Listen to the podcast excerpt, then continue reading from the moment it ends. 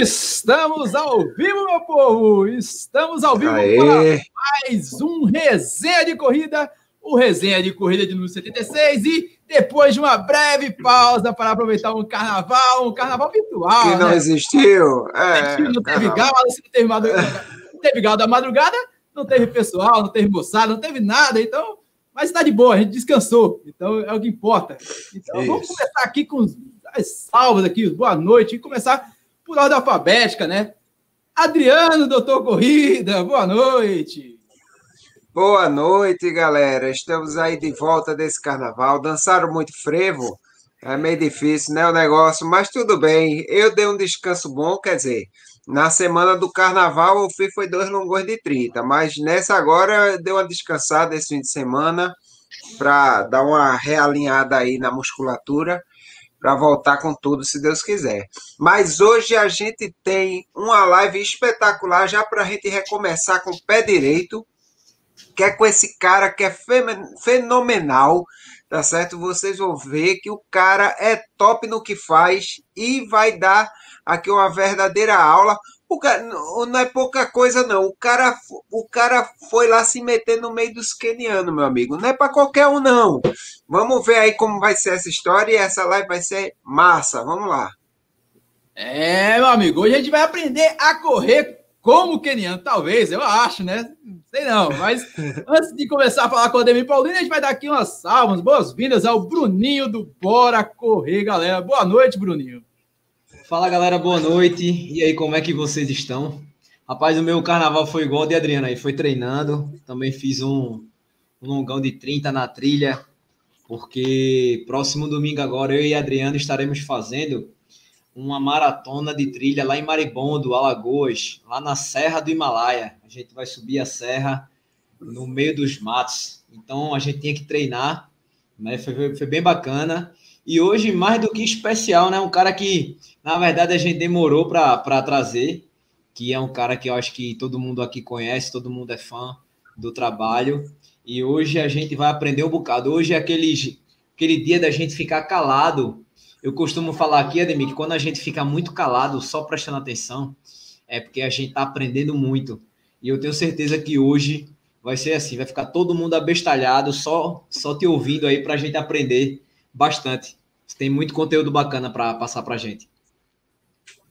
É, meus amigos, hoje a live aqui, lembrando que isso aqui também é um podcast, estamos também, além dessa live ao vivo é bronca, desculpem, além desse ao vivo aqui, também tem um podcast Resenha de Corrida, que está disponível em todos os agregadores de podcast, Google Podcast, Apple Podcast, Deezer, Spotify, Amazon, vocês sabem isso, tudinho aí. É só pesquisar lá por Resenha de Corrida, mas agradecer aqui a presença do grande Ademir Paulino, meu velho. Ademir Paulino que, poxa, treinador, atleta, diretor técnico de assessoria, treinador de natação, campeão mundial de aquátlon. E o cara é casca grossa, meu velho. Treinou com os quenianos. Então, vamos falar com ele. Boa noite, meu amigo. Boa noite, Ademir. Boa noite, boa. Legal, bom estar aqui, né? Falar com vocês, poder falar de corrida, de esporte, que é o meu dia a dia, desde... Eu estou com 43 anos, estou 33 anos aí no esporte, comecei na corrida, passei para natação, triatlon, e foi legal eu ter passado por todas essas áreas, né? E uma das coisas que me move são os desafios. Então, cara, ter ido para o Quênia, ter sido campeão mundial... ter feito, né, alguns outros desafios aí, é o que me move como atleta, como pessoa, e agradeço vocês pelo convite, cara, estamos aí para poder agregar para a galera e compartilhar o conhecimento. Ah, cara, a gente que agradece demais a sua presença aí, mas, Ademir, para quem é o louco aí que estava congelado na geleira, ou então bateu a cabeça e ficou em coma, como o cara que acordou aí depois e descobriu que estava no meio da pandemia, apresente-se, meu amigo, por favor. Ademir Paulino por Ademir Paulino. Quem é Ademir Paulino aí para essa galera que eu acho difícil, mas quem não te conhece? Legal, boa. Bom, eu sou Ademir Paulino, eu sou treinador, sou atleta primeiro, comecei no esporte... muito cedo, próximo dos 10, 11 anos de idade. Comecei correndo, aí o esporte, naquela época, isso eu estou falando começo dos anos 90, apareceu o triatlon no Brasil, e foi o triatlon teve um boom ali no início dos anos 90, 93, 94, e logo eu comecei a nadar, e aí foi natural, fui para o triatlon, fiquei um tempão ali no triatlon, até mais ou menos 2000, e aí depois comecei como treinador em 2000, Em 2001, eu já tinha uma assessoria esportiva, que eu tenho até hoje, né? Só mudou que antes eu tinha umas outras pessoas, outros treinadores comigo. Hoje eu estou sozinho, mas tem uma equipe que trabalha comigo. Bom, eu tenho algumas histórias aí dentro do esporte. Eu acho que os destaques eu ter sido campeão mundial na China, de uma prova que mistura a natação e a corrida. Eu fui vice-campeão mundial também em Edmonton, no Canadá, em 2014.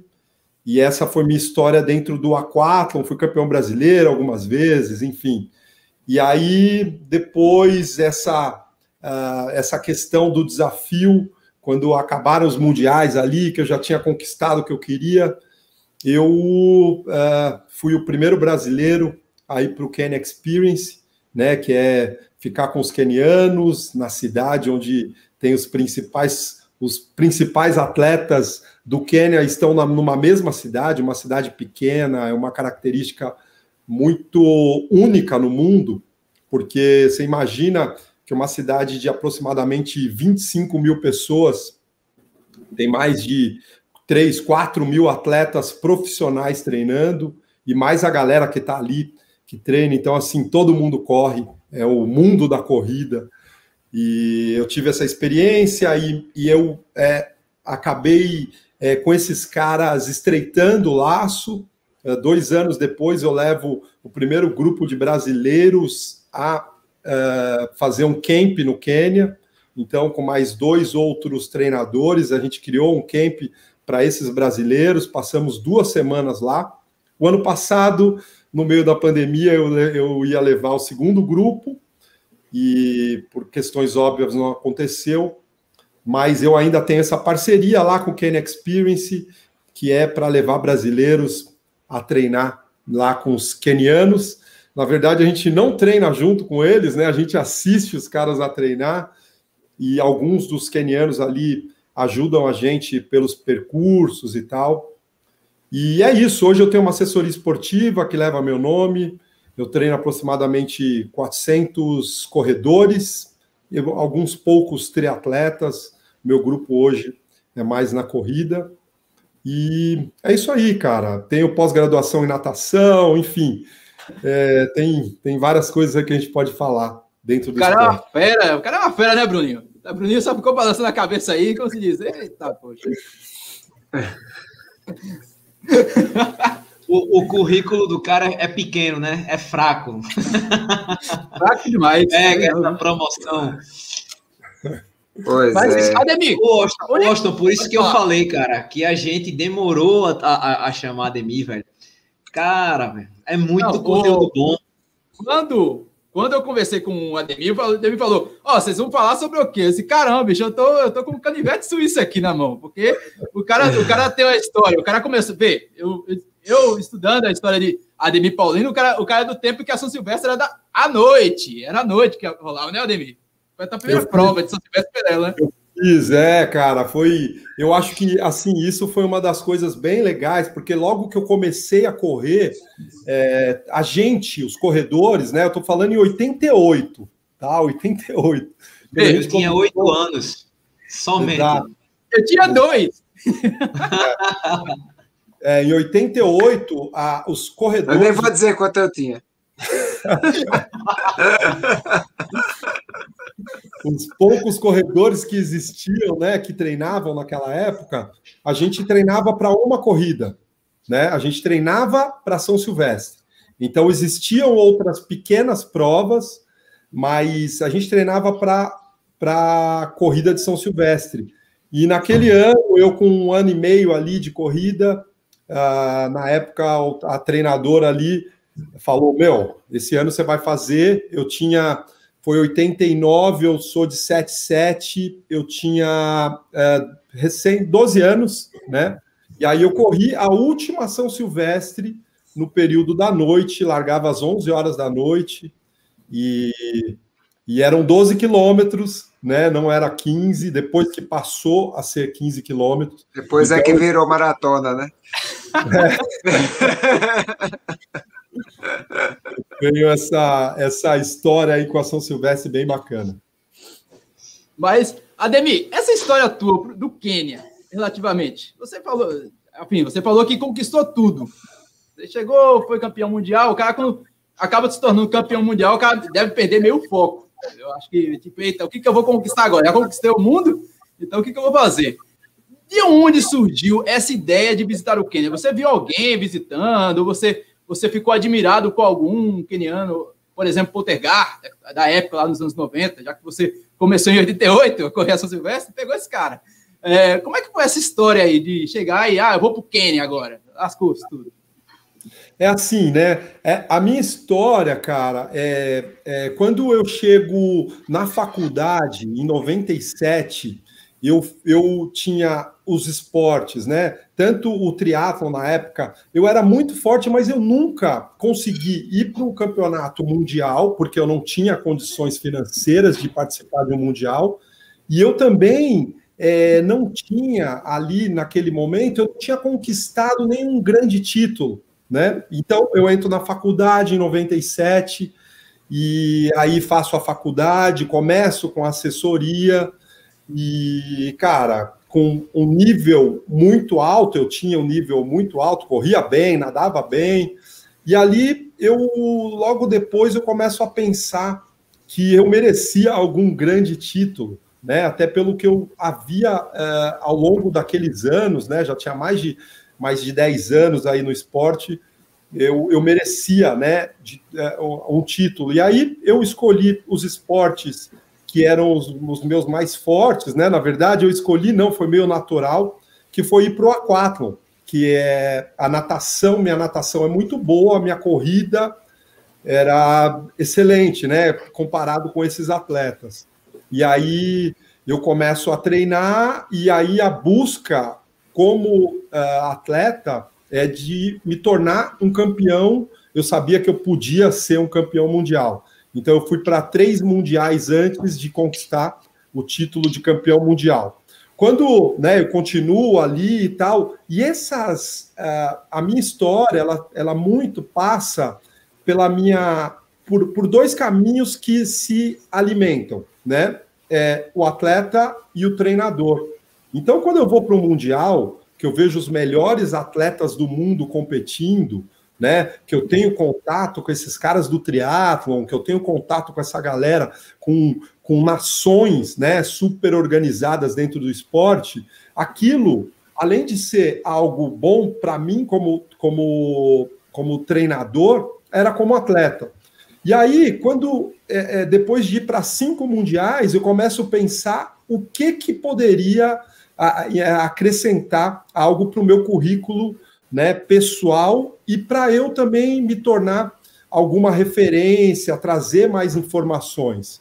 E, cara, como você falou lá nos anos 90, quando começam a aparecer os atletas quenianos, até por uma semelhança, né, de objetivos, que o meu objetivo sempre foi performance, sempre treinei desde o primeiro dia para viver do esporte, né? Sempre foi performance, até hoje é performance.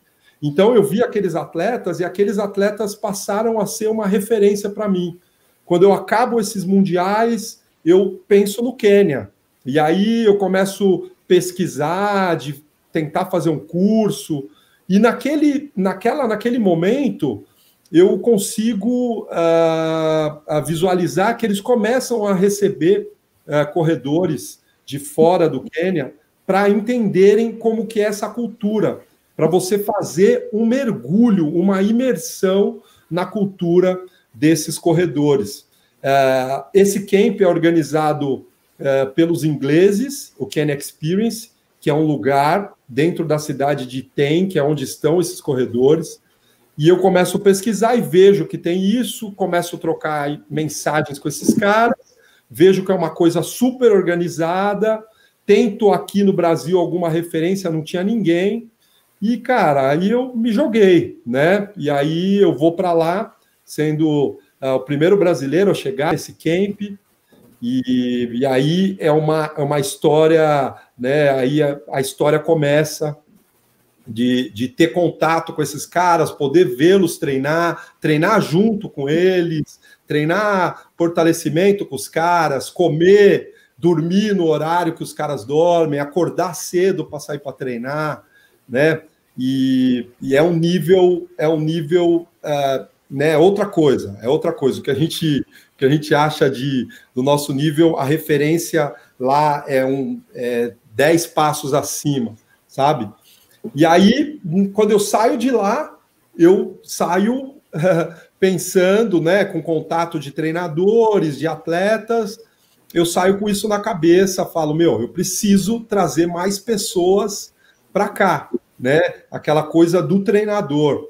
E aí, no ano seguinte, consegui levar 24 corredores brasileiros, né, de todos os níveis. Eu levei mulheres de mais de 60 anos, que correm para 7 por quilômetro. Levei a galera que gosta de performance, mas lá todos somos iguais, porque ninguém vai conseguir correr com os caras, né?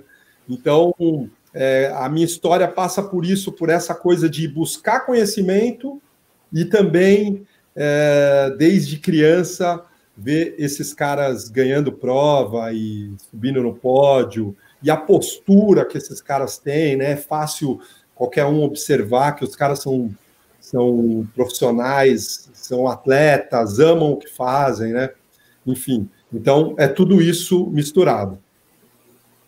Fantástico. A gente mostra aqui agora, para quem está nos acompanhando ao vivo, na verdade, né? Um breve momento aqui do Ademir, que eu vi no Instagram dele. Para quem não acompanha o Ademir no Instagram, tá vacilando, meu velho. Deixa eu tirar a Lidiane aqui. Sai, Lidiane. E comenta aí, Ademir, essa brincadeira aí desse pessoal.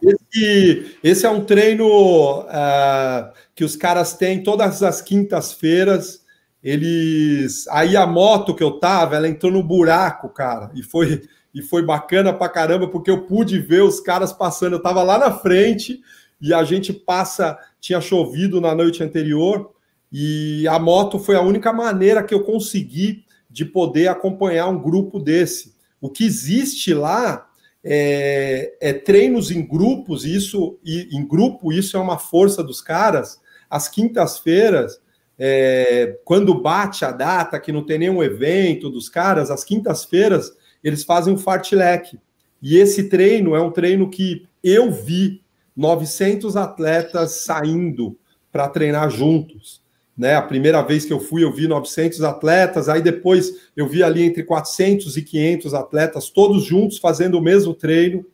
E esse dia aí é um dos treinos que eu estou acompanhando os caras, e com o meu GPS ligado, vendo as passagens de cada quilômetro e ficando, né, inacreditável a quantidade de atletas bons que existem, né? E desse treino, assim, a gente dá para tirar, sei lá, várias lições para a gente, né, cara?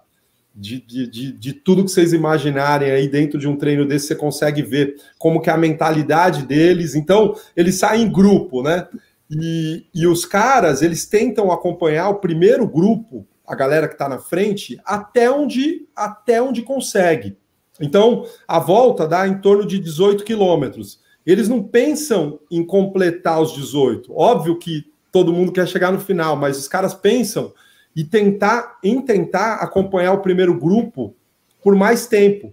Então, se eu vou acompanhar 5, 6, 7, 10 quilômetros, é isso. Então, quando chega ali, o cara não aguenta mais, eles vão parando.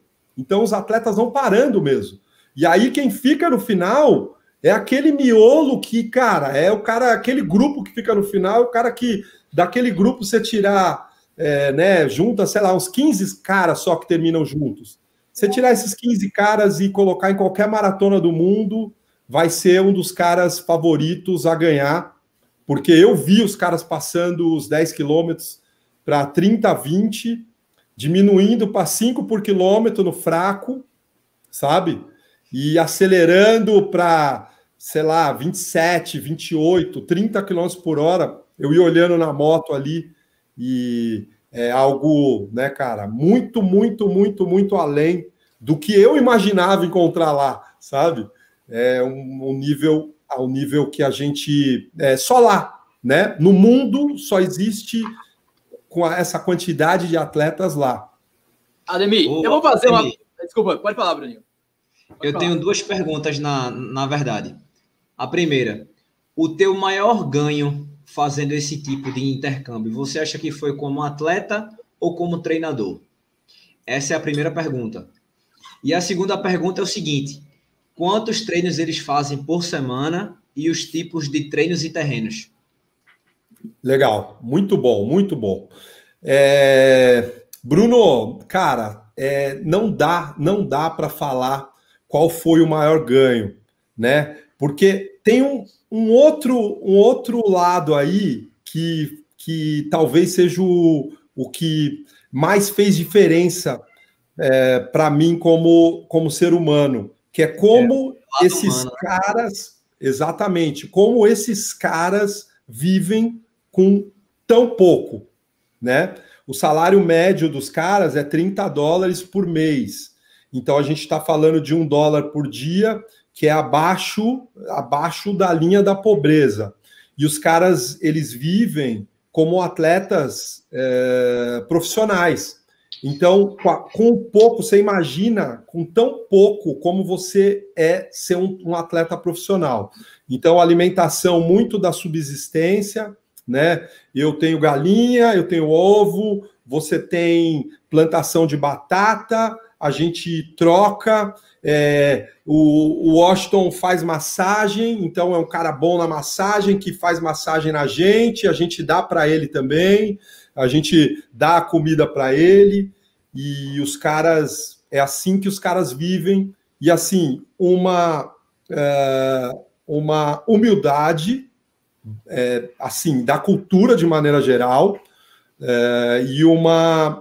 os caras não reclamam, então... Conversei com centenas de corredores, nenhum veio para mim, tipo, não, a vida tá dura, ou, sei lá, tá difícil aqui. E os caras não, sempre uma atitude muito positiva e os caras super educados, sabe? Para conversar, enfim.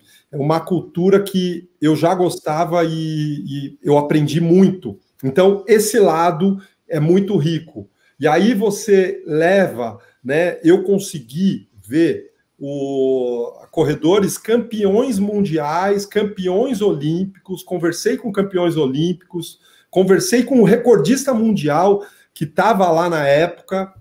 E então, cara, essa troca como atleta, como corredor, como treinador... É algo muito rico, né? Eu vi o máximo, cara. Eu vi ali o Abel Kirui, que foi bicampeão da maratona de Chicago, que ficou conversando comigo ali 2 horas. Eu conversei com um treinador da Mary Keitany. Eu fiz funcional com a Mary Keitany, que é o segundo, terceiro melhor tempo da maratona do mundo.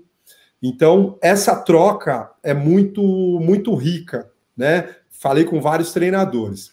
E aí, indo para a sua segunda pergunta, o que eu já sabia, mas quando você vive na prática é diferente, a experiência, os caras treinam todos os dias, eles têm uma questão religiosa, que domingo eles vão para a igreja. Então, domingo você vê pouquíssimos corredores quenianos correndo, né? Você vê os outros atletas que estão ali na cidade de outros países e tal, mas domingo é difícil você vê-los treinando.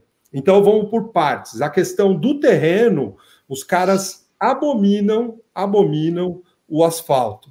Então, eles correm 90% dos treinos em terra, e, né, terra, buraco, aquela coisa de estrada de terra, rua de terra, e a pista também é na terra. O que os caras, de vez em quando, eles fazem alguma outra volta, passa pelo asfalto, mas não fica muito tempo no asfalto. O que eles relatam e que é sabido, né, é um conhecimento que a gente tem, é que a terra, você tem vários benefícios, né? O seu pé nunca está em uma posição, né? O seu pé sempre está de uma posição ali diferente, o que vai, de uma maneira geral, fortalecendo o pé, os tendões, a musculatura. O impacto é bem menor, o que te dá a possibilidade de treinar mais vezes na semana, porque o que a gente precisa recuperar é a parte óssea e muscular, e quando você está no impacto menor, você pode correr mais vezes. Então, eles treinam na terra, quase todos os treinos na terra, e a frequência semanal desses caras é segunda e quarta. Geralmente eles fazem 2 treinos, um treino de manhã, aproximadamente de 20 quilômetros, e outro treino final de tarde, bem devagar, bem devagar. Esse era o treino que a gente... Devagar quanto? 5? Então, isso é interessante, Bruno, porque esse era o treino que a gente aproveitava para tentar correr com os caras.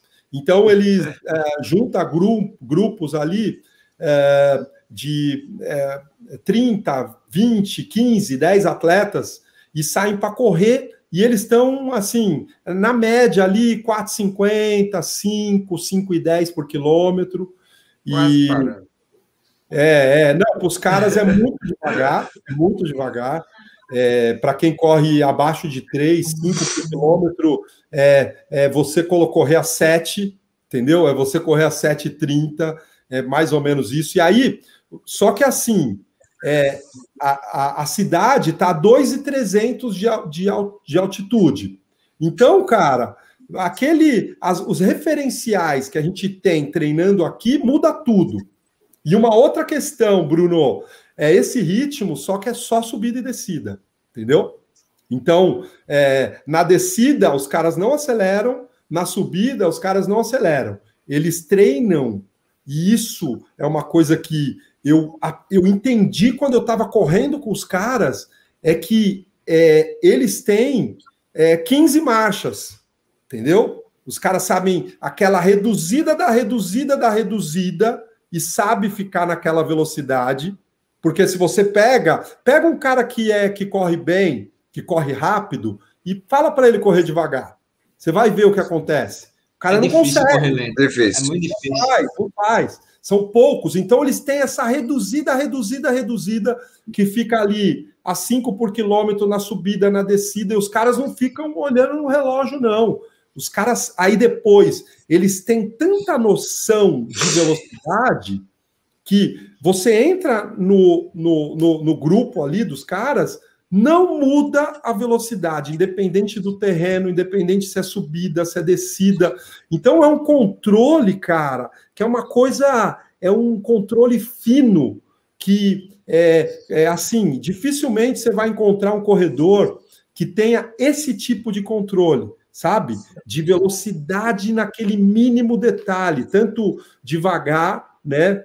E no último dia que eu saí de lá, eu falei para o keniano, ó, eu quero correr uma meia, né? Eu ia embora no dia seguinte, eu falei, um cara que acabou treinando comigo todos os dias, eu tenho contato dele e tal. Esse cara, ele é um dos pacers da maratona de Berlim. Ele puxa as meninas. Então, ele puxa as meninas ali para correr abaixo de 2,20, né? A maratona. A gente saiu para correr, eu falei, ó, eu quero correr para baixo de 1h30, né? A meia aqui. E a gente saiu numa estrada ali, sobe, desce, a gente ia a 10, voltava a 10. E, cara, incrível, eu fui acompanhando ele, óbvio que ele foi ali, né? A gente tem fez exatamente 1h, 29h, 50 segundos, sabe? Então, a gente começou bem mais devagar e no final ele me puxou, eu fui só acompanhando ele e a gente fez 1h, 29h, 50, sabe? O cara não estava com o GPS, ele não estava olhando. Então, é um controle, cara. Correr com esse cara, Bruno, foi uma aula para mim, entendeu? Foi uma aula. Falei, meu, como... Ademir, esse controle, né, tão absurdo. Aí, no caso, tem a sexta, né, que tu falou que era o treino mais lento, e como ficavam os outros dias? Tipo, por exemplo, segunda então, e quarta era um intervalado, quinta, sei lá, quinta, um fartlek, como era? Oi, desculpa, deixa eu explicar a semana. Então, é assim, segunda-feira é por volta de 18 a 20 quilômetros de manhã, geralmente é progressivo, então os caras acabam mais rápido, isso de maneira geral, tá? Isso não foge muito disso. Aí, final de tarde, é o que eu te falei, a corrida ali, uma corrida de 10, 12 quilômetros, a 5:1, devagar, né? Na terça-feira é o dia da pista, todo mundo vai para a pista. Tem alguns atletas que fazem o fartlek na terça, mas é o dia de intensidade dos caras, terça-feira. Então, os caras vão para a pista, e aí os treinos, geralmente, 20 de 400, 10 de 800, 10 de 1.000, não muda muito desses tiros, né? Desse intervalado. Na terça, eles não dobram. Na quarta, é muito parecido com segunda, só que é uma rodagem de próximo de 20 quilômetros, com um ritmo constante. No final de tarde, os caras também fazem o segundo período, levinho. Na quinta-feira de manhã é o dia do fartlek. Então, terça é a pista, quinta é o fartlek, que é aquela imagem que o Washington colocou para a gente aí, que saem 800, 900, saem muitos atletas juntos, e aí os caras fazem, geralmente, mais tempo correndo rápido do que devagar. Então, eu vi 2x5, 5 minutos forte para 2 fraco, eu vi 3x1, eu vi 4x1 também. Então, foram os treinos que eu consegui acompanhar, esse na quinta-feira. Na sexta-feira, é uma rodagem, geralmente, terminando um pouquinho mais rápido, muito parecida com a de segunda. Eles não dobram, eu não vi quase ninguém dobrar na sexta, porque no sábado eles fazem o longo, e o longo dos caras, Bruno, é tudo 40 quilômetros, 38, 37... Num dia mais leve, é por volta de 32 quilômetros, que aí os caras vão de uma cidade para outra, ou eles correm dentro de uma floresta que tem lá, que, cara, tem tanta subida, que é tipo como se fosse treinar para uma prova de montanha, sabe? É o mesmo esquema, que aquelas ladeiras bem íngremes e longas, e tem alguns trechos que é quase uma trilha fechada. Então, essa é a semana dos caras, de terça e quinta, segunda, quarta e sexta, segunda e quarta dobrando, sexta-feira um treino de manhã, sábado o super longo. Ô, Ademir, tu notasse lá que é uma coisa realmente cultural ou existe algum incentivo de alguma organização, do governo, alguma coisa assim? Quem é que bota eles para se organizar, para se... Ou se é uma coisa cultural mesmo? Eles mesmos já se organizam ali e saem naturalmente. Essa questão é assim, né? Você estar no Quênia, nesse local, e você ser um atleta, né? Escolher a corrida como um esporte aí que você vai se dedicar, é muito mais fácil do que você estar, por exemplo, no Brasil. Porque lá, no começo dos anos 80, foi um treinador para lá que um cara visionário, né, que entendeu da capacidade que esses caras tinham. E o que que ele fez? Essa organização de treino, quando você olha na parte fisiológica, ela é perfeita. Sabe, Adriano? Então, a organização que os caras têm de treino é perfeita, né? É, respeitando os dias de intensidade, as subidas, o horário que os caras saem para treinar, o dia que eles correm em jejum, o dia que eles não correm em jejum. Então, é uma organização perfeita que foi criada lá nos anos 80 e hoje existem os corredores que têm treinador, né? Principalmente os atletas que já se destacam ali entre eles e que estão indo para a Europa e para o mundo competir. A grande maioria dos caras que estão lá, eles não têm treinador. Então, eles já dentro dessa organização, eles se reúnem, se juntam e treinam juntos dentro dessa organização da semana. Então, imagina... Um grupo de corrida, né, Ademir? Exato. E os juntam ali... Só que a cidade toda, né, Bruno? Então, você imagina, você sabe que toda quinta-feira vão ter 500 atletas que vão sair para fazer um treino forte. Então, você vai entrando ali dentro. E aí, você treinando ali dentro, você começa... Ah, né, cara, é obrigado, você vai crescendo junto com os caras. Então, Adriano, foi criado uma cultura que agora a engrenagem tá girando, cara. O negócio ali tá girando e assim, vai sair cada vez mais, aparecer cada vez mais talentos, porque o nível é muito alto, muito alto. Você vê, olha o piso que os caras estão correndo, não sei se dá para perceber. Cara, os caras não se mexem, eles têm uma... você vai vendo o jeito que o pé deles vai batendo no chão, bate de um lado, bate do outro, em cima, você vê que os caras não se mexem, eles estavam quase a 30 por hora nesse momento, né? Eu filmei para tentar dar uma ideia... Porque os caras correm tão fácil que parece que está devagar, sabe? E eu já sei a resposta, mas só para tu falar um pouco sobre o assunto. É tudo de Vaporfly ali no pé? Cara, você sabe que uma das questões aí é... Os caras não estão nem aí para tênis. Nem aí. Assim... Imagina o que uma cultura igual a nossa, que tem uma questão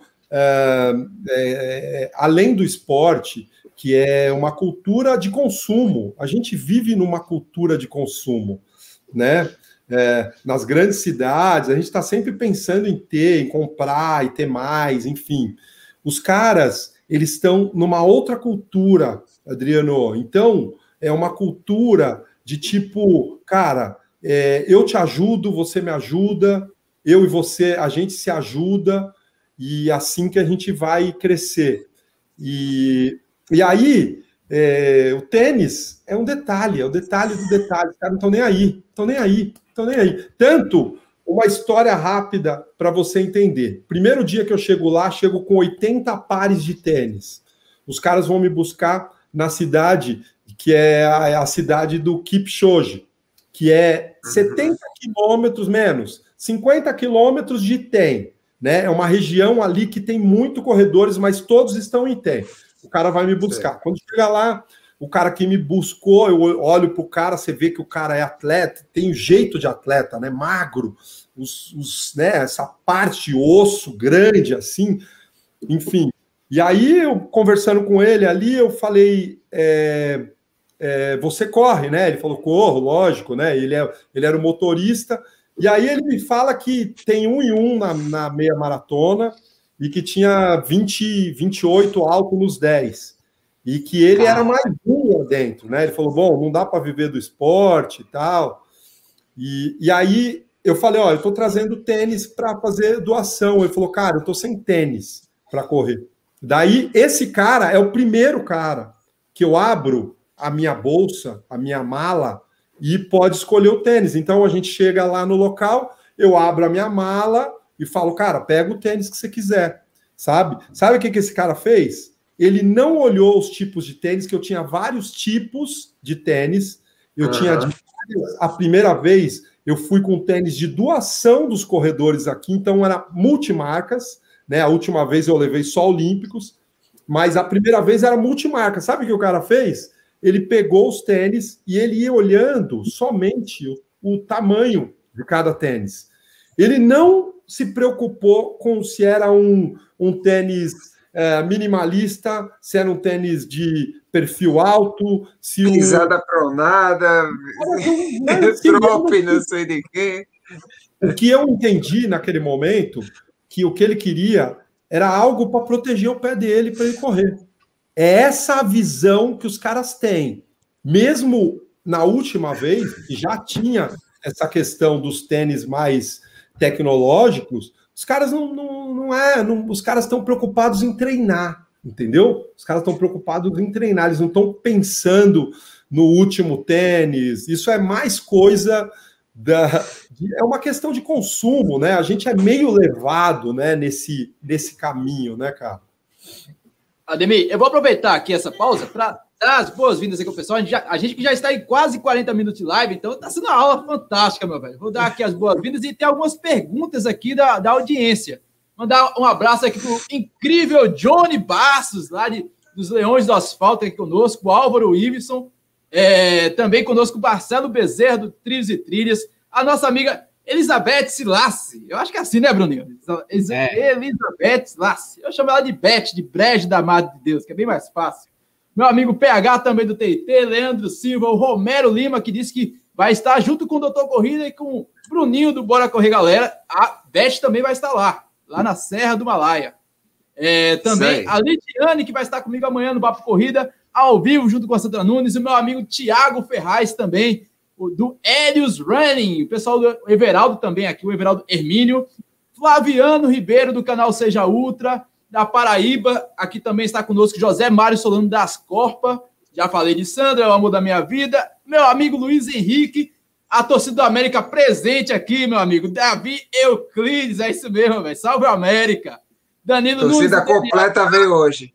Completa, meu amigo, eu e ele aqui. E a minha querida Dena Amorim, dos Corredores da Zona Norte, dos Avechados também, que ela que completou a sua primeira meia maratona ontem, lá na meia maratona do TIP, tirou onda com quase menos de 2,30, velho. Menos de 2,30, e o Adriano já correu lá, eu também já corri. É pesado, né, Adriano? Difícil, é pesado. E eu vou aproveitar aqui a pergunta dela. Ela quer saber da alimentação, Ademir, do pessoal lá. Como é que foi a sua alimentação? Se você teve alguma alimentação diferenciada, ou se você comeu o mesmo que o pessoal comeu, e o que o pessoal come lá, porque um cara que vive com $30 ao mês, você falou, não deve se alimentar tão bem assim, e ainda assim fazer uma meia a uma hora. Como é que é isso, cara? Explica aí como é que é. Muito whey protein, essas coisas assim.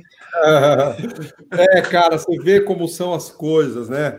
Que isso também dá uma aula, né, cara? Os atletas, né, a população de maneira geral, eles se alimentam daquele alimento que...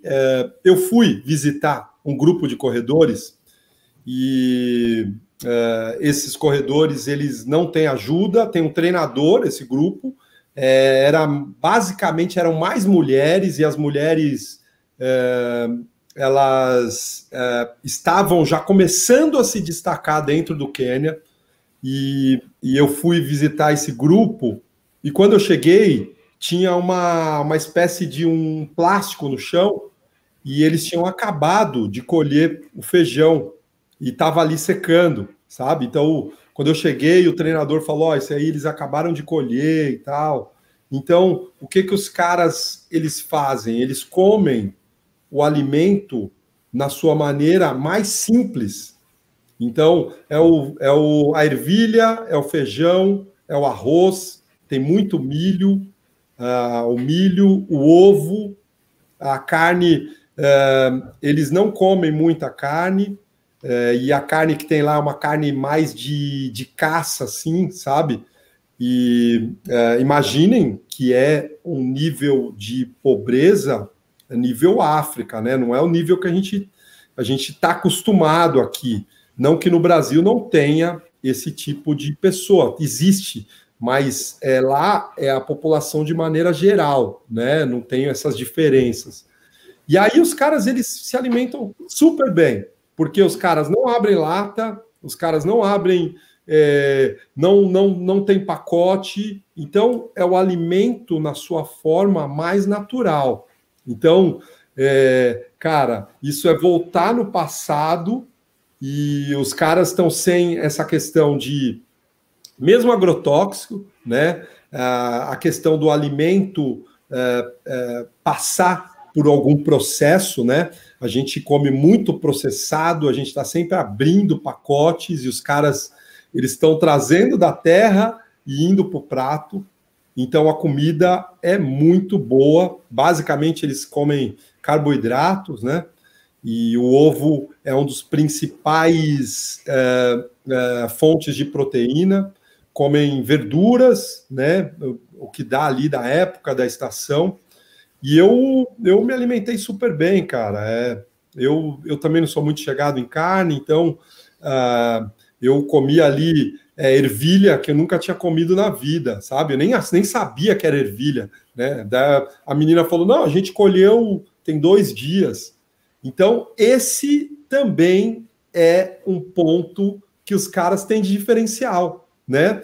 Porque, assim, o cara lá, ele não consegue ir no McDonald's. O cara lá, ele não consegue pedir uma pizza. O cara lá, ele não vai ter, enfim, alimentos e doce, enfim, de... Biscoito recheado, treloso. Então, quando você vai para lá, é quase... Você vai ter que... Você vai comer aquilo. Você não tem como sair. Se você não levar, cara, as besteiras babosas, se você não levar o que você quer a mais ali, você não tem. Então, isso também é um ponto de que os caras têm de... como um ponto forte, sabe? Ô, Ademir, como é que ficam os seus alunos? Quantas vezes você foi com alunos lá para o Quênia? E essa questão da alimentação e hidratação, você prepara essa galera, eu digo, ó, lá não, vocês não vão fazer um turismo esportivo, vocês não vão para Miami, vocês não vão para Paris, correr uma major, vocês vão para treinar, vocês vão comer a mesma coisa. Como é que é isso, velho? Os caras vão lá sonhando conhecer os negão lá, os quenianos, mas aí a realidade é outra, e os caras chegam lá e começam a chorar, eu quero meu feijão, eu quero meu arroz, como é que é lá? Cara, eu saí daqui, né, quando eu levo a galera, isso aí eu explico várias vezes, né? Inclusive, o pessoal que chegou lá falou que era muito melhor do que quanto que eu estava falando, né? Falaram que eu exagerei, enfim, mas, cara, todo mundo passa bem, porque... de manhã os caras fazem um pãozinho ali na hora, você pega o pão quente na volta do treino, tem o café, tem a fruta, né? Então o basicão, tem sempre um ovo de manhã, né, no pós-treino, e a galera passou super bem. O que aconteceu que algumas pessoas que foram juntos acabaram levando, né, barrinha de proteína, leva gel, levou castanha, né? Que acaba sendo legal você ter, né, uma castanha, alguma coisa para dar uma variada, porque a comida é muito parecida todos os dias. Então, cara, um camp, quando a gente fala de camp, a gente está falando de uma imersão. Então, a alimentação faz parte dessa imersão, né? E então isso também faz parte do pacote, essa questão de você comer o que os caras comem, entendeu? Então, eu não tive problema nenhum com a galera e todo mundo curtiu a alimentação de maneira geral, sabe? É assim, a gente fica 15 dias, então no final você começa meio que... Porque é muito parecido, né? O que os caras comem, não tem uma variação tão grande. Então, no final, você começa a ficar com saudade ali de comer uma coisa ou outra, entrar numa padaria, enfim. Mas faz parte do processo, né? De não só a parte física, mas toda essa parte que você tem da imersão na cultura. Uma pergunta muito legal que o Thiago Ferraz fez aqui conosco, lá no chat, Ele perguntou, sabendo que o ideal é sempre buscar ajuda profissional, sabemos que o ideal é sempre buscar ajuda profissional, mas qual o volume semanal de treinos que você acha recomendável para corredores amadores que têm a profissão e aliam com treinamento? Seres mortais, feito eu, Bruninho e Adriano aqui, que chega do trabalho e vai fazer uma live e ainda vai treinar. Como é que é isso aí? Levando esse parâmetro também nos kenianos aí, né? Que pô, se os caras têm a vida difícil aí e a gente vai reclamar, pô, pelo amor de Deus, vamos lá. Não, é assim, né, cara? Eu acho que essa questão ela é bem geral, né? O Adriano estava comentando aí antes que vai fazer uma ultra, Bruno falou aí dos 42 que vai fazer. Então, cara, é assim, as pessoas acham, né, de maneira geral, quanto menos você conhece de uma coisa, mais simples você acha que é aquela coisa. À medida que você vai conhecendo, entendendo e se aprofundando e conhecendo mais, você entende que aquilo tem muito mais, né? É um mundo aquilo. Então, o treinamento é algo que está mudando sempre, a fisiologia é algo que a gente está descobrindo sempre. Então, isso depende muito do seu objetivo, depende do seu histórico, depende de quanto você consegue descansar, depende da sua disponibilidade para treinar, depende do se você se machuca com frequência ou não. Então, são várias variáveis que a gente conseguiria colocar para conseguir responder uma questão como essa, né? Então, de maneira geral, cara, não dá para saber, o Adriano é uma história, você é outra. Então, eu acho que essas variáveis aí são importantes a gente colocar. O que eu diria, de maneira geral, é assim, nós que treinamos no asfalto, no concreto, é que você não treine todos os dias, tenha dias de intervalo e até trazendo essa questão do Kenya, se eu pudesse dar uma dica, varie o máximo possível o tipo de terreno que você está treinando. Então, asfalto, grama, esteira, sabe? Terra, pedra, enfim. Tudo isso é benéfico para o corredor de maneira geral.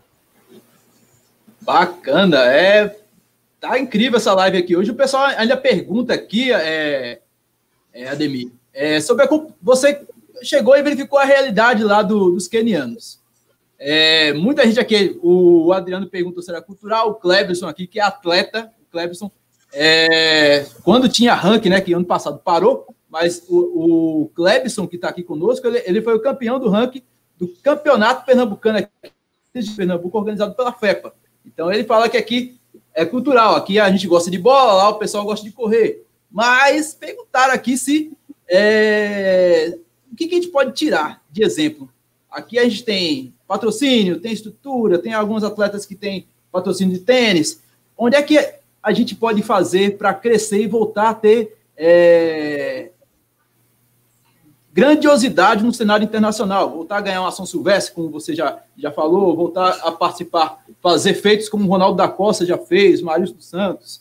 O que está faltando para a gente chegar e usar isso como exemplo?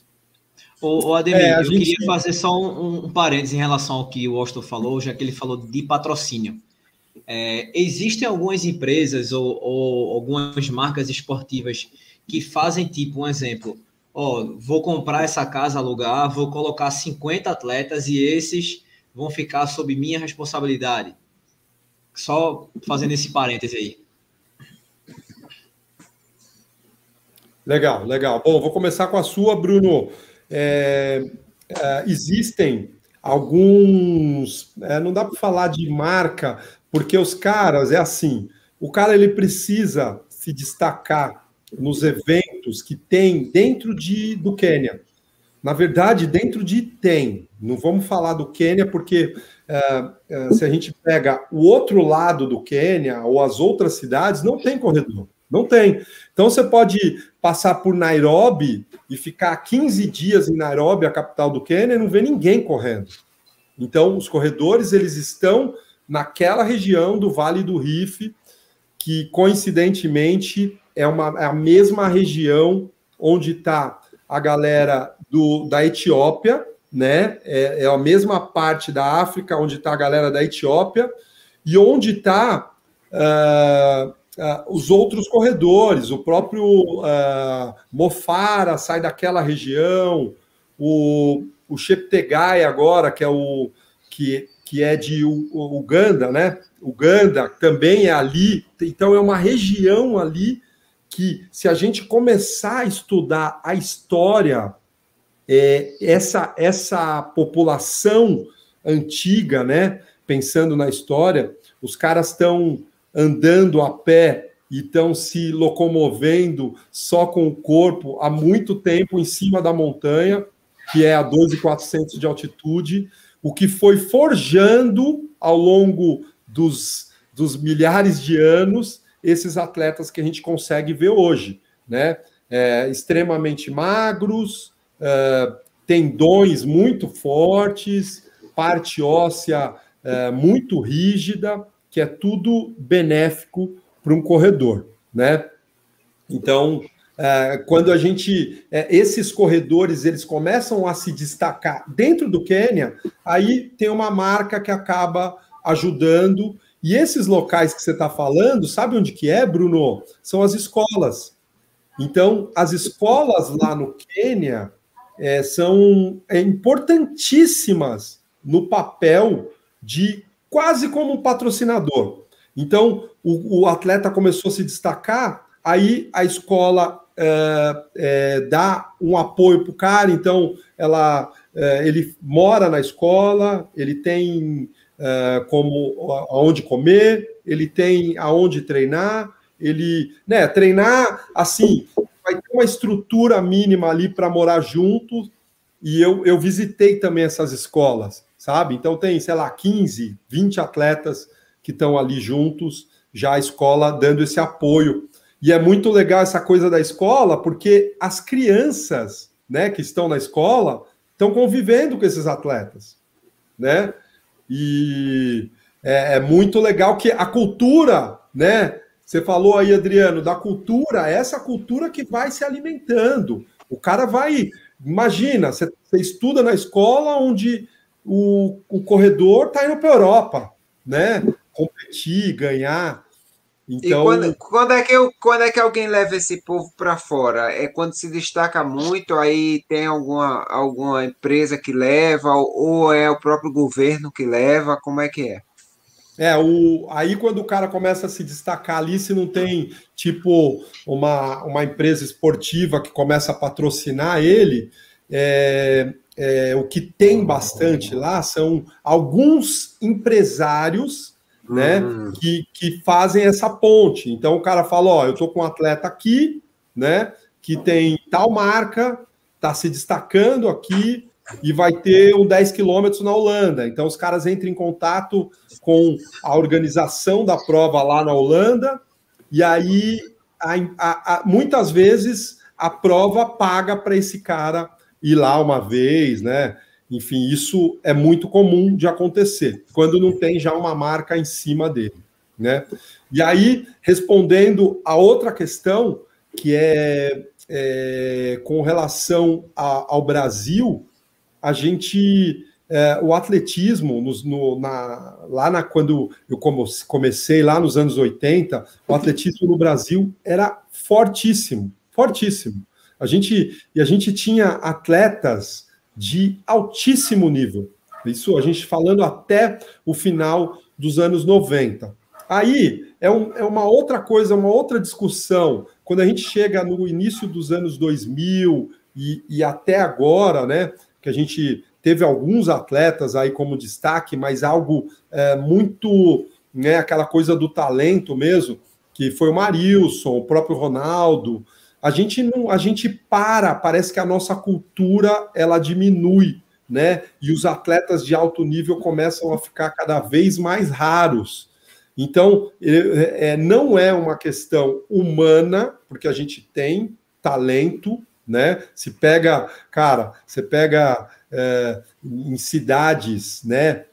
Pobres, em lugares pobres no Brasil, Eu como treinador, eu passo lá, eu vejo as crianças, você vê, se investe num moleque desse, você vê um corredor nato, sabe? É que a gente não tem mais investimento, o investimento cada vez menor, e, enfim, a gente perde a cultura, a gente se perde, né? Hoje, infelizmente, a gente está com um atletismo extremamente fraco, a gente tem pouquíssimos atletas de renome, a gente está numa situação cada vez pior do que a gente tinha antes.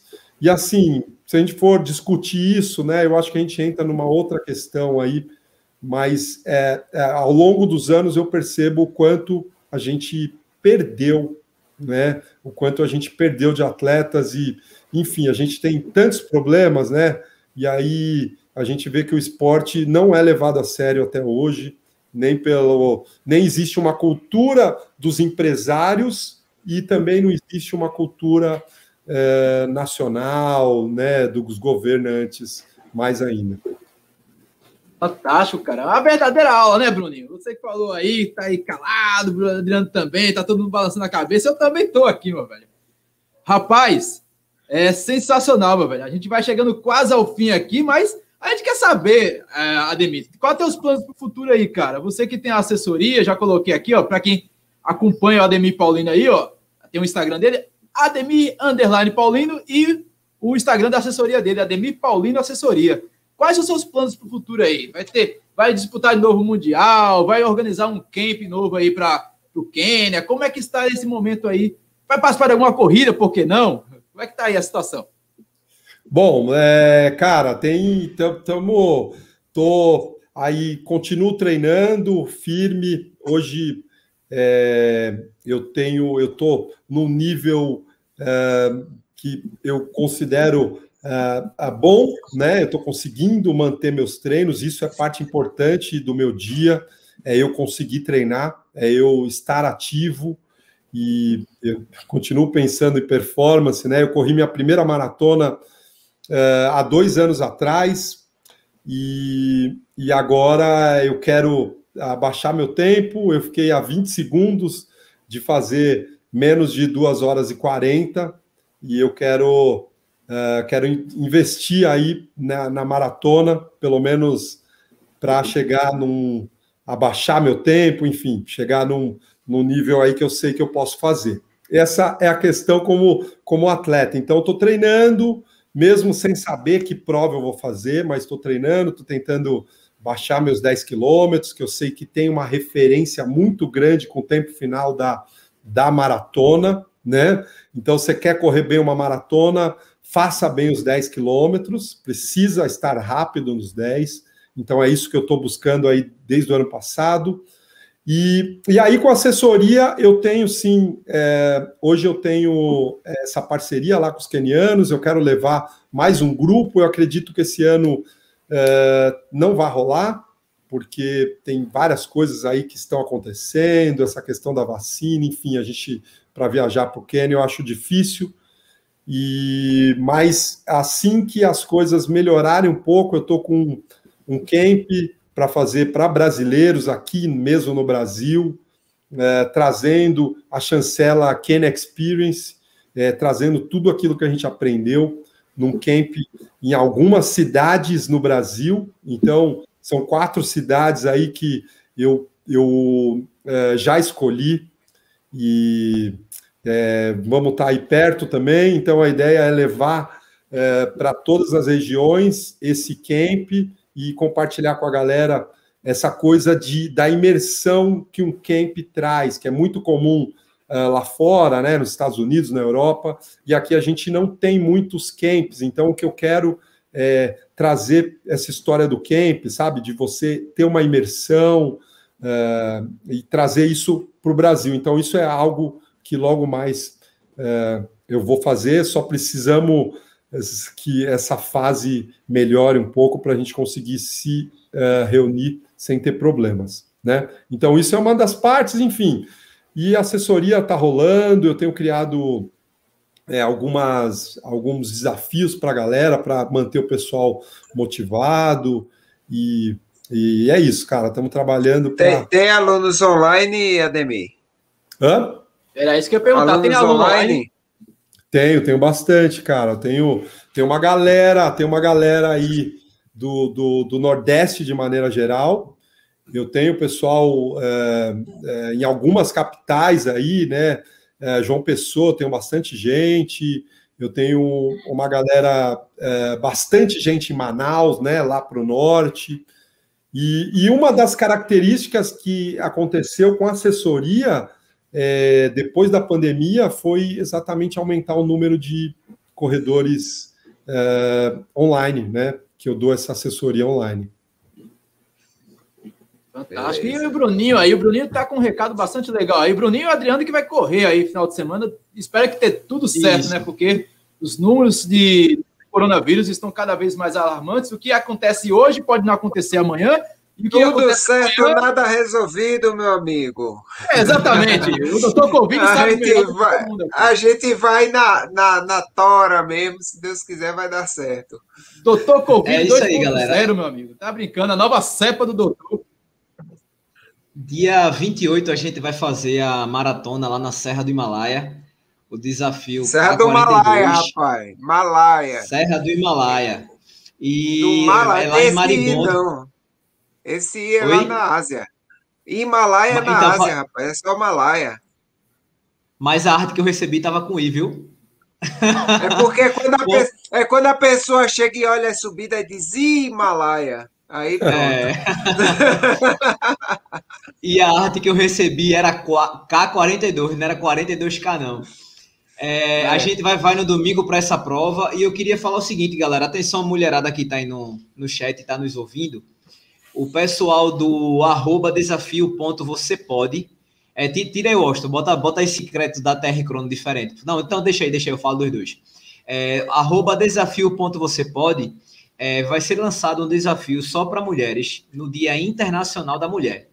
E você vai poder escolher essa sua... Quantos quilômetros você quer fazer no ano?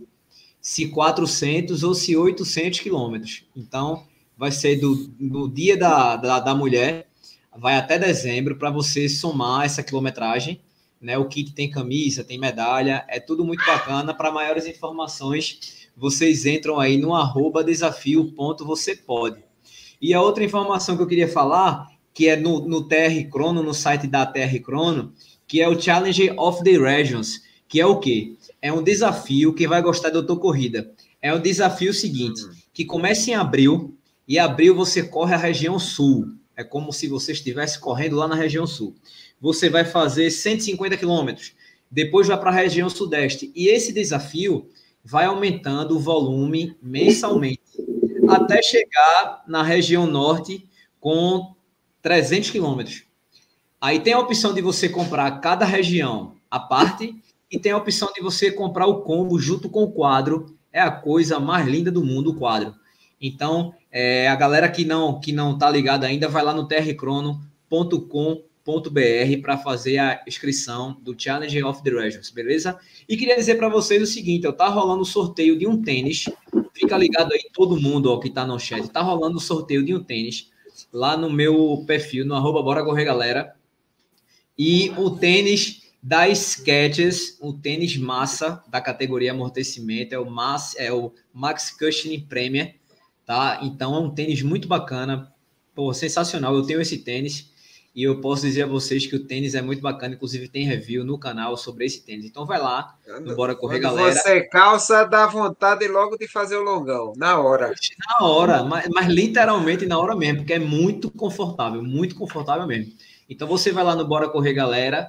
Procura o post do tênis lá, a foto oficial. E participa. Beleza? Deixar esses recados aí. A gente tava falando que não sabia, né, velho, se iria rolar essas corridas ou essas coisas por conta da pandemia. Caso role, no dia 20 de março, vai ter o desafio 21 e 21, que é lá em Cabedelo também, em João Pessoa. É o pessoal da Maratona de João Pessoa que está fazendo, a Jurandir, está fazendo essa prova para pouquíssimas pessoas, vão só amigos, praticamente, entre aspas, né, mas está aberto ao público. E você também faz a inscrição no trcrono.com.br, Tá? Dia 20, desafio 21 em 21, que vai ser uma meia maratona em 2021. E você vai lá no TR Crono e faz a sua inscrição também. Fantástico, meu velho. E você aí, Adriano, tem algumas considerações aí antes de passar para o nosso querido Ademir Paulino? Diga aí a sua história, meu amigo. Cara, meu amigo, é impressionante como a gente focou mais em um tema, né? Porque para conversar com o Ademir aí, nós teríamos 1000 possibilidades. A gente focou mais em um tema e passou uma hora assim, né? Que ninguém nem viu... Quem nem viu, ninguém vê, já foi-se embora o tempo e a gente nem conversou tudo que poderia ter conversado sobre esse assunto. O cara manda bem demais. Eu quero agradecer a presença dele, agradecer a presença do pessoal que está aí no chat também. Tenho certeza que todo mundo gostou da live e vai aí atrás do grande Ademir. Estão pedindo até desconto a Ademir aí no chat para fazer a assessoria. Galera, não perde tempo não. Mas muito obrigado, Ademir. Foi um prazer tê-lo aqui conosco e você manda aí na casa, viu? Boa, boa, senhores. Sempre, Ademir. Só agradeço, cara. Foi um momento bem agradável aí, poder relembrar essas histórias e lembrar um pouco da minha história também. Então, quero agradecer aí, Bruno, agradecer você, Adriano, Washington, pelo convite. E, cara, fico aí à disposição para a gente poder falar de corrida quando vocês quiserem. A turma tá de olho aí nesse cupom, viu? Apareceu a Dena aqui, apareceu a Irene lá de Vicência, a Vaninha. A turma também quer, meu velho. Se bobear, olha aí,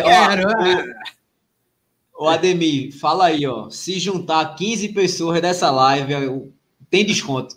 Pronto, cada um fala com o outro aí no chat, não? Para ganhar é a quantidade, pô. Vamos ajudar o cara aí. Não, a gente não combinou nada, né? Isso aí tá rolando agora. Eu acho que se a galera, vou falar até baixo para muita gente não ouvir, se a galera chegar, mandar mensagem para a gente aí, falando que veio através da live, aí através de vocês, certeza que a gente vai dar desconto, certeza. Fantástico, velho. Olha aí, galera.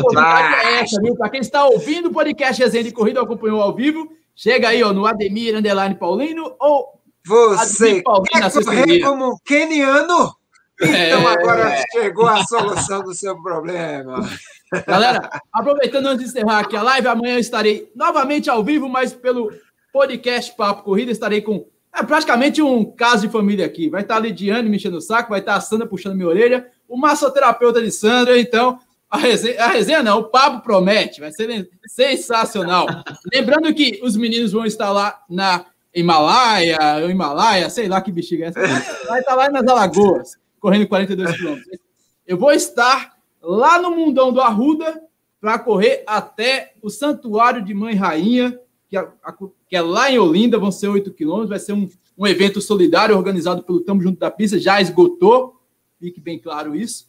Ou seja, os caras pegaram uma brincadeira lá com 50 pessoas, converteram essas 50 pessoas em inscrições em dinheiro, esse dinheiro viraram cestas básicas e vão ser ofertados para o Santuário Mãe Rainha, que fica lá em Olinda, que existe desde 92, fazendo uma causa social muito bacana. E, falando em causa social, a gente aqui já chegou, quem se inscreveu lá no desafio.pernambucorunning.com.br já está aqui, meu amigo, na minha mão, chegou a gracinha, a medalha do nosso desafio virtual, que também será convertido para uma ação social muito bacana que você já conhece, que é a Analise Rosendo. É uma criancinha linda de 4 anos de idade que necessita da ajuda de todos. Ah, você não quer se inscrever na corrida? Vá lá no Instagram dela, Analise Rosendo, ajude a Analise e participe, meu velho, porque é muito importante. Se você não pode participar na corrida, chega lá, doa R$5. O que mais tem é conta bancária lá na Analise. E a própria Lidiane aqui, Lidiane Andrade, está realizando uma rifa no valor de R$10. Se você puder ajudar de qualquer forma, ajude. A gente vai encerrando por aqui. Adriano, muito obrigado por hoje. Bruninho também, muito obrigado por hoje. Ademir, volte sempre. A gente tem aqui para falar.